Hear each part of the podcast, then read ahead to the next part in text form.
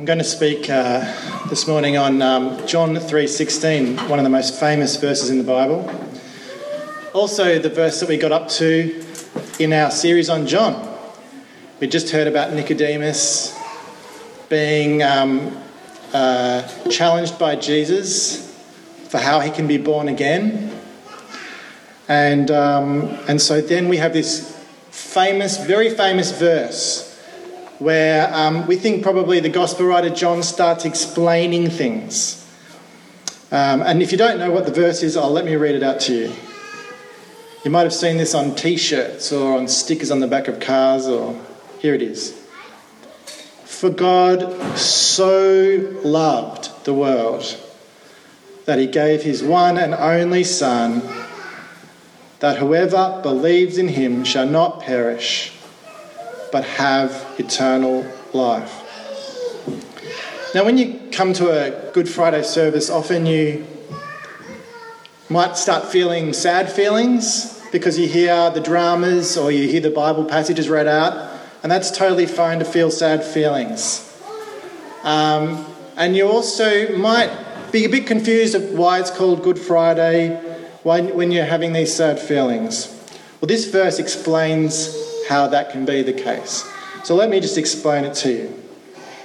First of all, we begin by finding out that God so loved the world. In fact, it uses the word cosmos. He, he loved the whole cosmos.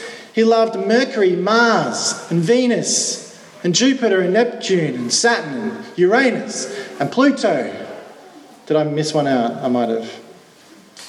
He also loved the Milky Way and all the galaxies. And he loved the whole earth and everything in it the trees, the plants, and the people. You and me. And what's amazing about this is that he's saying that God loves people of all kind because the people listening to Jesus in those days thought that God only loved them, but actually, God loved people of all kinds, people of different skin colours, all the different shades of brown and pink and all the different colours that we have. People with long hair and short hair from all different countries Australia and New Zealand and West Papua and Fiji and South Africa and Zambia and China and Russia and Canada and America and Mexico and on and on and on. People of all nations, young and old. Kids so crazy that they watch ABC 2. Kids even older that watch ABC 3. Kids who are really mature don't watch any TV or iPad old people like me who listen to Radio National, rich people in big houses, poor people with no houses, people with lots of friends, people with no friends, fast runners, slow runners, people who don't have any legs, people who can play the piano, people who don't know how to play the piano.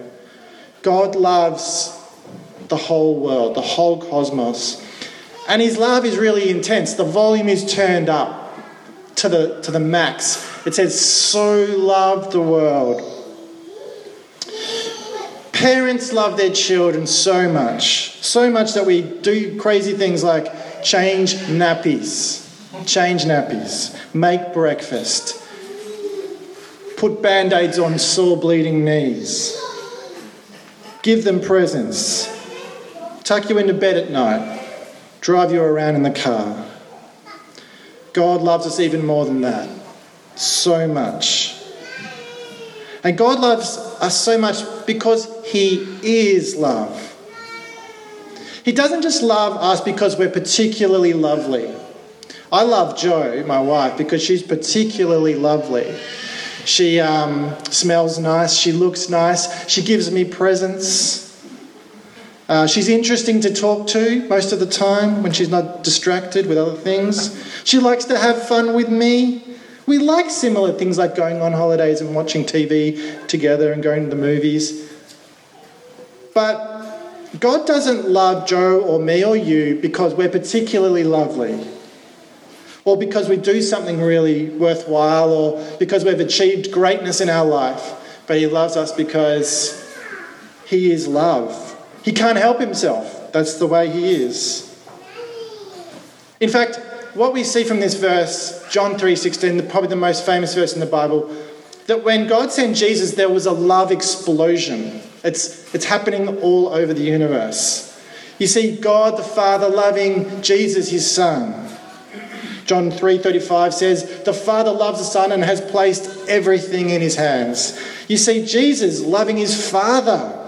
John 14:31 says, Jesus said, "The devil has no hold over me, but he comes so that the world may learn that I love the Father and do exactly what my Father has commanded me."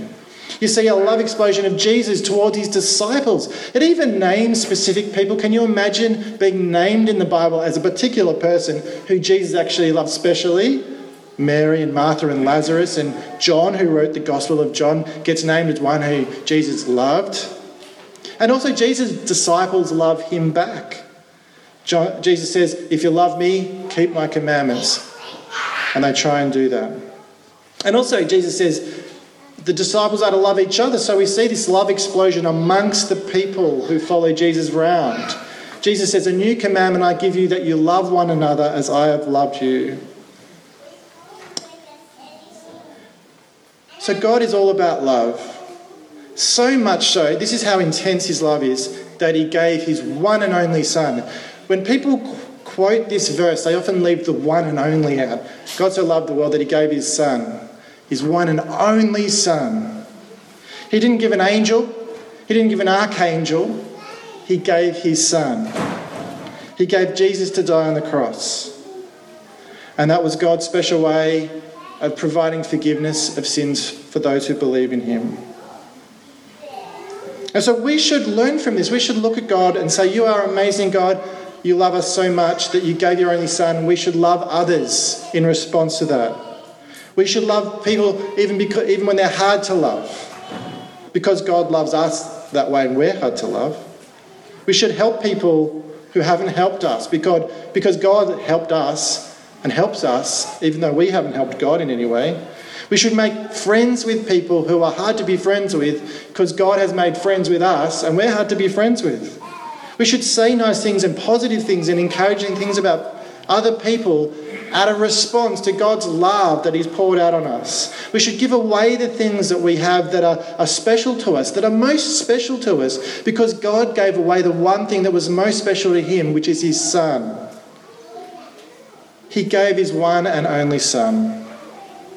And here's the punch line of this verse that whoever believes in Him shall not perish, but have eternal life. Death is terribly sad. If you've known someone to die, you will know how sad it is, how wrong it is, how it makes no sense, and it seems so like a great injustice has come into your life. It's just not fair. You might have had a relative die, like a, a grandparent or a friend. And if you've been to a funeral, you'll remember see people, seeing people walk up to the coffin and and put flowers on it, maybe say a prayer and cry. Some of you might remember, some of the kids you might remember Paddy, who was part of our congregation a few years ago. She led, led the kids program and she died. We were all so sad. But this verse tells us that on Good Friday, what God did is He gave His only Son so that all those who believe in Him, like Paddy, should not die but have eternal life. God wants us to live for forever with Him. God hates death too. He thinks it's an injustice too. He doesn't want this to be in the world. He wants to take away death. And He wants us to live forever with Him. But if we don't believe in Jesus, we won't live with God after we die. We won't. But if we do believe in Jesus, what we learned last week. We are born again, like what Jesus was trying to tell Nicodemus. We will live with God after we die and we will be saved. The next, very next verse, verse 17 says, For God did not, did not send his Son into the world to condemn the world, but to save the world through him. And so that's why it's called Good Friday today. So let's say this verse together again and just say it after me. I'll say a few words and you repeat it. For God so loved the world For God so loved the world that he gave his one and only Son, that he gave his one and only Son, that whoever believes in him shall not perish, that whoever believes in him shall not perish, but have eternal life. but have eternal life. Amén.